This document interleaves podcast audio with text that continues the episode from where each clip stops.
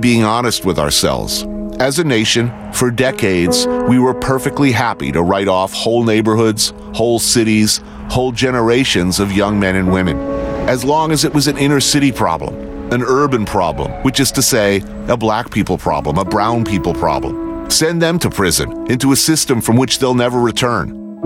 Maybe now, now that it's really come home to roost, now that it's the high school quarterback, your next door neighbor, your son, your daughter, now that grandma's as likely to be a junkie as anybody else, will accept that there has never been a real war on drugs. War on drugs implies an us versus them. And all over this part of America, people are learning there is no them. There is only us. And we're going to have to figure this out together.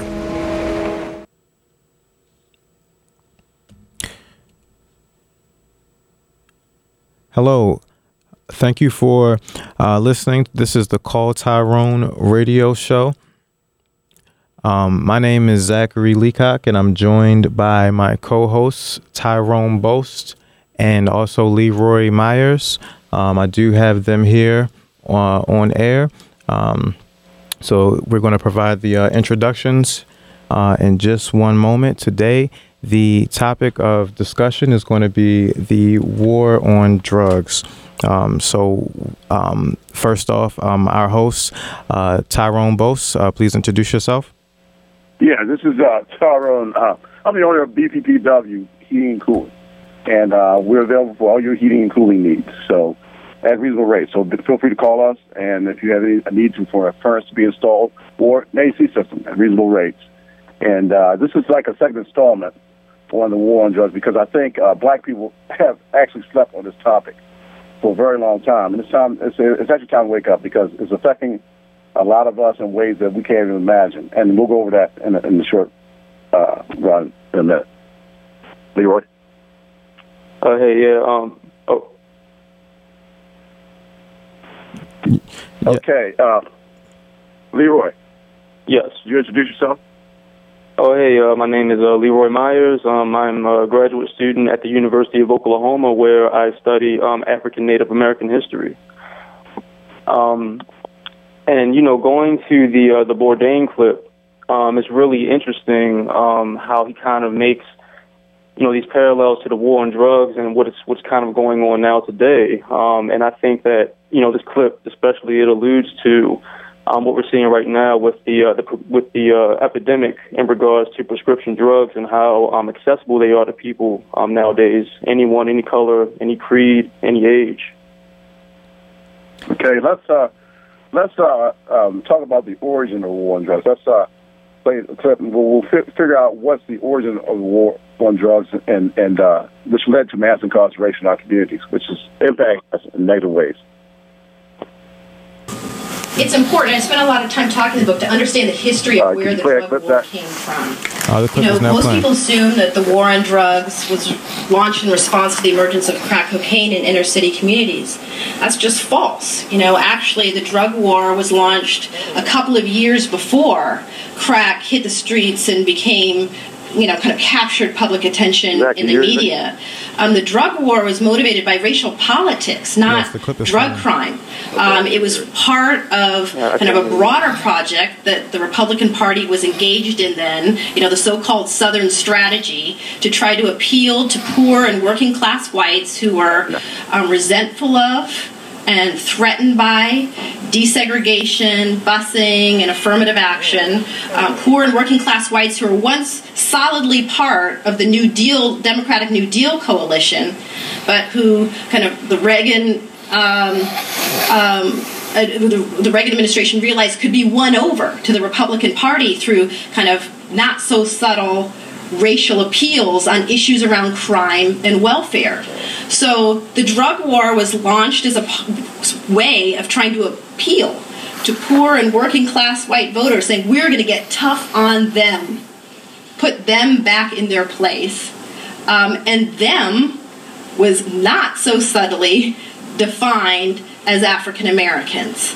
Um, when crack emerged you know, a few years later, you know, the Reagan administration responded with glee. You know, they seized on the emergence of crack cocaine in inner city communities as an opportunity to build public support for the war. They actually hired staff um, to run a media campaign to publicize crack babies and crack dealers, um, crack mothers in inner city communities, and almost overnight, you know, images of black black you know crack dealers and users just saturated the media and kind of forever changed our conception of who drug users and dealers are. Um, so I guess the short answer to your question is yes, there was racial motivation for the launching of the drug war. Um, but the racial motivation wasn't simply just to kind of harm African Americans. The motivation was to win over poor and working class white voters through implicit racial appeals. Just as slavery wasn't motivated by a purely sadistic desire to harm black people, it was motivated by greed, a desire to make money off of plantations. Race was the tool that was used to achieve that goal. Here, the drug war wasn't motivated solely by race, but race was the vehicle for them to achieve their political goals. And once the media imagery um, kind of saturated the news, the enemy in the war was racially defined. Law enforcement understood kind of who they were looking for. And I think the reality also is that there's no way law enforcement agencies could get away with anything remotely similar to the drug war in middle class white communities. You know, they use SWAT teams to execute routine narcotics warrants in these communities, um, you know, busting down doors, you know, frightening um, folks, terrorizing people in pursuit of the drug war, this kind of practices would never have gone over um, in middle class white communities. It's because those folks are marginalized and politically powerless that it has been convenient um, to wage a drug war in those communities um, primarily.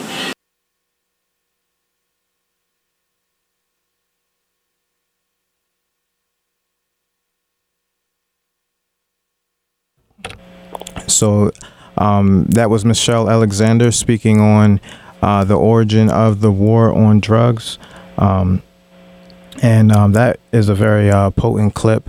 Um, she's basically explaining uh, how and why um, everything uh, transpired in regards to the war on drugs starting, um, and you know basically the racial motivations behind it, because there is uh, definitely a uh, racial component there.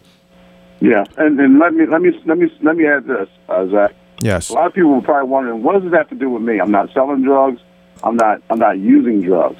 but it, as was uh, some of our research indicated, as of 2001, one in six black males had been had uh, had arrest records. Now, if, if the trend continues, one in three black males born today will have arrest records. So that's saying, okay, if you got three black males in your family that are born today, then one of them will be arrested in their lifetime before they before they die. So it, it does it does impact you, and um, you have people.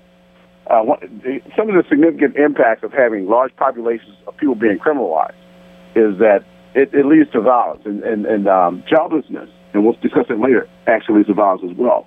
Um, just this past year, we had a we had a gentleman that was um, was, uh, in September.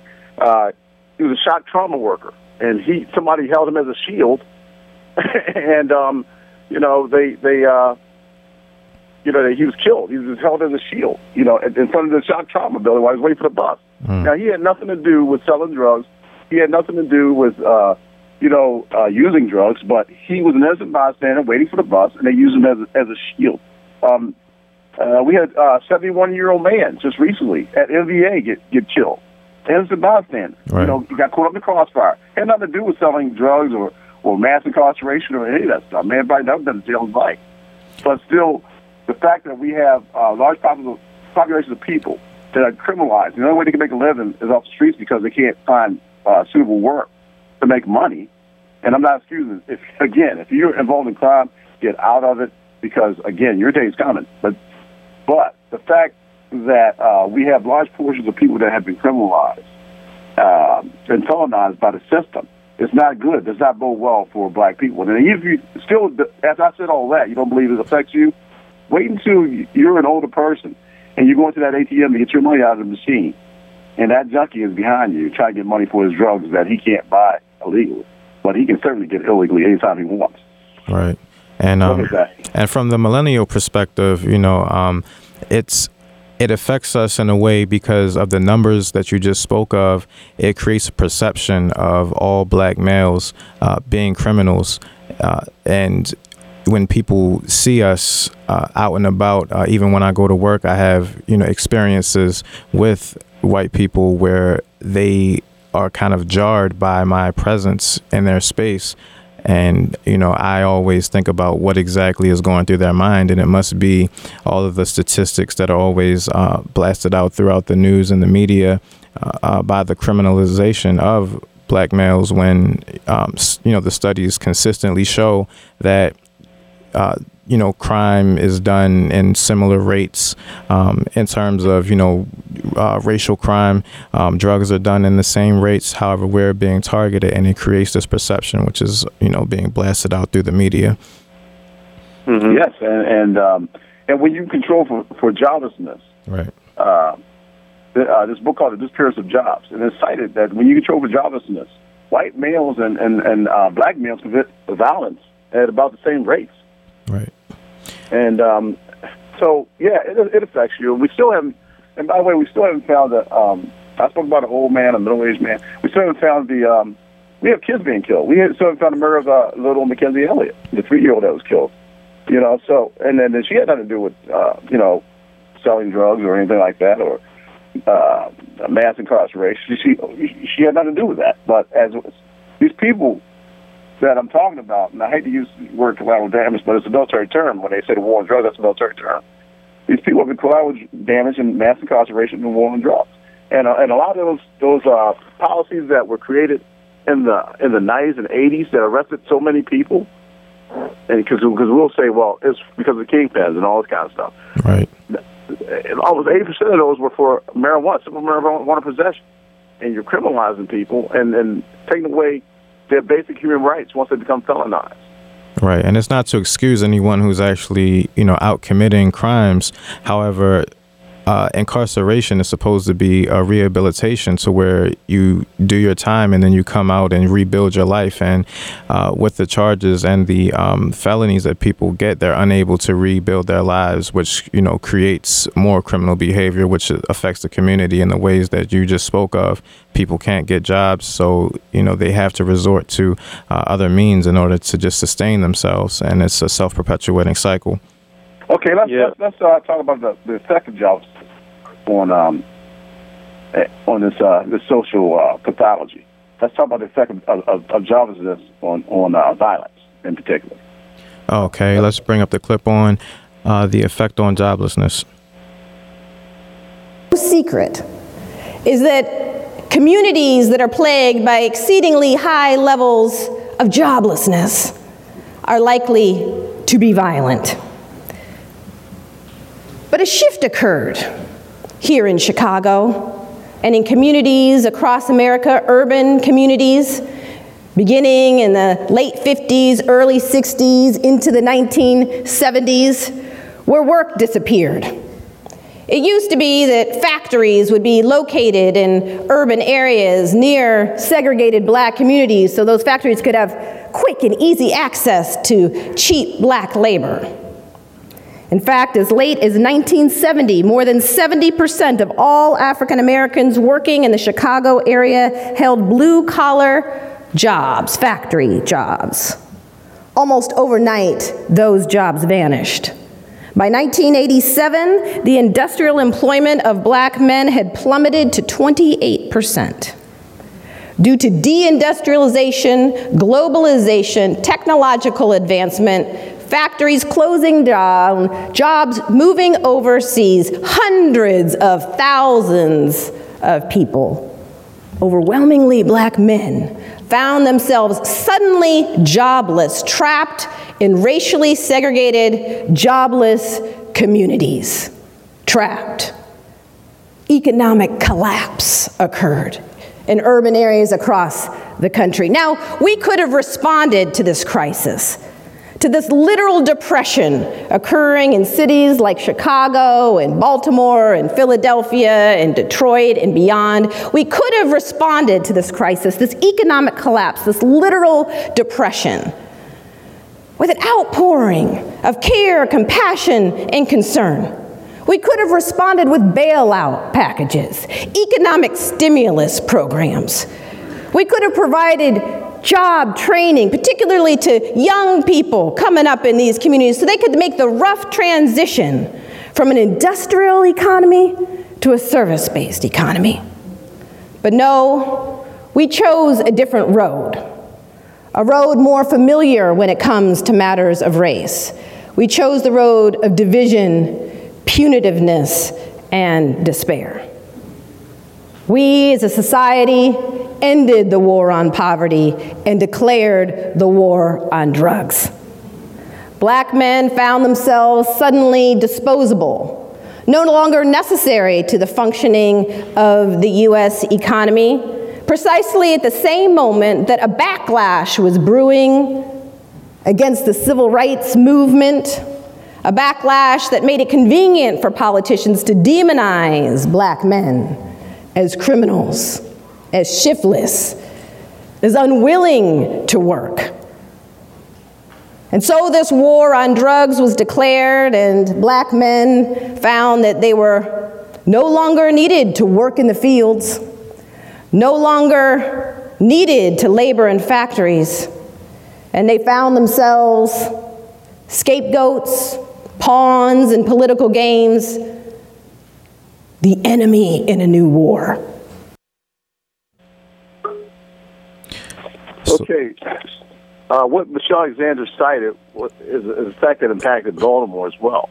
Um, there, uh, I, I, worked as a union pipe fitter, and I was I would go to different plants on the contract, and so I bear witness to a lot of those plants in the Baltimore area. Baltimore was once an industrialized town, so I can bear witness to a lot of those plants closing down. I actually helped to close some of them down.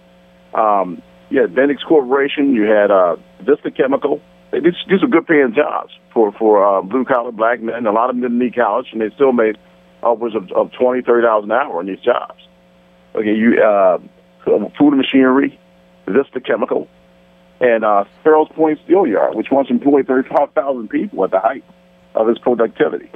So, as as Michelle Alexander indicated, these jobs have vanished overnight due to globalization and um, and sending jobs off, offshoring jobs, sending them overseas and without any plan to take the displaced workers, retrain them, and, and whatnot. Instead, we were we were given this war on drugs, which, and I'm not look, I'm not taking away personal responsibility. Okay, not taking away personal responsibility at all. But crime rates have not have been went up and went down in the past 30 years since the 80s, up and down. Okay, they stayed about the same, and they're, they're probably lower now than they were in some respects, in, some crime categories in, in the 80s. However, the prison population has quadrupled. I mean, quadrupled. I mean, in the 80s, you had 300,000 people in prison. Now you got 2.3 million people in prison. So there is something wrong and This can't be explained by by uh, rising crime rates because the uh, the prison crime population has not kept pace with the uh, with the crime. It's outpaced it by leaps and bounds. So there is a mechanism in place to uh, to uh, incarcerate people in mass numbers, and the system is meant for you to uh, be recidivate back to prison. There's nothing for you when you a lot of times because uh, the, the you know yeah there's programs there's not enough of them okay and I hear I know people are saying yeah there's programs for people and all that stuff. Uh, Michelle Alexander herself, she didn't coin the, the phrase "the new Jim Crow." She saw it on a poster. Okay, she saw it on a poster, an orange uh, poster, and it said mass incarceration is new Jim Crow. And she saw it. She was a civil rights lawyer at the time. And she saw that poster, and she just shook her head. Because she, she didn't always feel the way she does now. She shook her head. She said, stuff like that does more harm than good, comparing that to Jim Crow. That's a bunch of nonsense. And, and uh, I know it's a problem with the criminal justice system, but saying stuff like that is is um, is, is absurd, and it's just going to make people think you're crazy. And then she she said a couple things. She by the time she was done with her job at the ACLU, her her mind had totally changed, and she said those people were right, and they weren't crazy. Uh, Leroy. Yes. Um, you know, when when it comes to uh, joblessness, and um, I guess I'll uh, try to put like a Baltimore perspective on it, um, and how you know um, industrial jobs, you know, left urban areas. Um, you know, whenever I come back home from Oklahoma, and you know, if I'm ever in Cherry Hill, um, you can just kind of see, I guess, like uh, you know, the the the old industrialized parts and how it was built by the waterfront. And although I'm not, I don't know too much of the history, but um, you know how originally it was um, um, it was built for World War Black World War II veterans coming home from the war, and then how over time it's just you know just changed into public housing, and now it's a, a very big area um, where poverty exists. And so, um, you know, when I come back home, I always think about, you know, how Cherry Hill relates to what Michelle Alexander is talking about um, in the new, in the uh, the new Jim Crow. And uh, uh, by the way, uh, we welcome your calls. Uh, the, the number if you want to call in is 410-481-1010. That's 410-481-1010. We'd like to hear from you and, and hear your ideas about this problem and how we can mitigate it because uh, it is a serious problem and it's affecting us in, in, in, disproportionate numbers in this country. And it can't be simply explained by, by crime. Right. And when it comes to joblessness, um, as Leroy just stated, um, even in places like Sparrows Point, uh, when you know I go past there, I can see the ghosts of what once was in terms of the jobs that used to be there. And you know, I didn't experience it uh, experience it in my generation, but I always hear stories of how you could just go out and get a job after high school and you know provide for your family and and things of that nature, uh, you know, relatively easily uh, without a degree. However, yeah. um, you know, now we don't have that, and it's not that you know the perception that a lot of older people have is that we don't want to work. However um, you know there's a lot of kids out here that work in these low page jobs uh, these excuse me low wage jobs. And you know people are these kids out here they are searching and looking for opportunity. Um, now we do have a caller on the line uh, george. I'm going to bring him in uh, in just one moment uh, so he can offer his comments. Uh, george you are on the air. Thank you for calling in Hey, how you doing? Um, I would I would like to say basically like I'm, I'm hearing the conversation, and one thing that I think that is being missed in this conversation is the accountability as far as for us um, dealing with our day to day problems. I really think that a lot of us don't understand that the drug problem is a problem because we let it be that way. And then if you look at it like this, um, George, the industrialization. George, huh? mm-hmm. George, we've said over and over we're not trying to say that anything gets post personal responsibility. All right. Now, even if, even if, let's say we all stop doing crimes right now. Again, let's say we all stop doing crimes right now, right this minute. We still have large numbers of people with criminal records. Something has to be done about that. Okay. And, and, and you know, all the personal responsibility in the world is going to make that disappear. Okay. Now we need personal responsibility. We need people not to commit crimes, but people have we we don't commit marijuana. We don't smoke marijuana any more than white people. We're four times more susceptible to be arrested by them. Not taking yeah, but responsibility. I don't smoke Yeah, but marijuana. don't get me wrong. jail record. I don't have a I don't have an arrest record. Okay. But don't don't don't get me wrong. I'm not saying that we're not doing the same thing as everybody else. But just from my standpoint, just my opinion, I don't I I can't speak for everybody else. I can only speak for you know the people that I'm around every day. And yeah, it is, to me, it's like it's not a lack of jobs. I think that it's because a lot of people don't want to take certain jobs or even want to work hard for what what what they have. You know, I think it's just much more easier to use the streets as a way to do uh survival tactics versus to go to school every day. You know, at least try to get an associate's degree or something like that, and work hard. You know, so I I, I just don't really see the problem. I think we're more of the problem ourselves. George, George, have you ever been arrested? Huh? Have you ever been arrested? Ha- say it again. I can't hear you. Have you ever been arrested? Do you have a felony record? He said, "I have, have you record? ever been arrested? Do you have a felony record, George? Oh, have I ever been arrested? No, I haven't been arrested. Okay, no. okay. So, so what I'm saying, George, is that because you've never been arrested, okay, and some of these people have actually, some of these people have been, been framed with drug, drug charges. I know people have been, been framed. Now, because you've never been arrested, you can never understand what a person I used to work in the prison, Listen though. To me. Listen to me. You can never understand what a person's been felonized has to go through. I have, I don't have a felony, and I have it good. You know, I've worked hard all my life. You haven't worked, George. You haven't worked harder than me. All right. I've served in the military. I've, you know, I've, I've been, you know, I've been in all kinds of uh, apprenticeships. I got a college degree. I've been an apprentice. You know, I've been a five. I've been a five-year apprentice. You have not worked harder than me. I don't care who you are. And so No, I just I get what you're saying, but you can't explain it. All this mass incarceration just based on okay, well you you don't get a job because you don't want to try hard enough. Now, in the Sun article about Freddie Gray, for instance, they had they had documented that Freddie Gray went to the job center several times. They had documents to document that. And so Freddie Gray told his girlfriend, "I can't find a job because I have a criminal record." According to the Oh, Sun, if you want to believe well, I've, t- I've talked about that before. When I when I worked in the prison, the prison has systems set up for uh, people to come out and they get housing and they also get jobs paying over minimum wage. But it, it, it depends on what you do as a person when you go inside the prison. You can use the system or you can go in there and still do the same things that you were doing that landed you in there because the prison has everything in the inside that is outside on the street. I, I really believe it's just the person at this point. I, I really do. Now, um, I have a question. So, uh, now the prisons do have resources for people um, to, you know, better educate and further themselves. However, once they get out, you know, no matter what they do, they still have that uh, that felony on their record. Um, so, you know, even if they are able to better themselves and get an education there, uh, it still excludes them from a huge swath of the of the job opportunities that exist.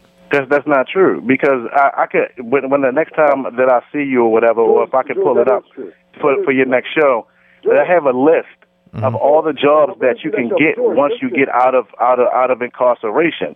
And this is this is something that is Well, very I've known. that list But like I said, people don't take advantage of it, and it's not minimum wage paying jobs. George. Okay. I, there are there, there are plenty of jobs that, that you and I have that we know people can't get get them if they got a uh, criminal record. You know you know you can't be a, a correctional officer.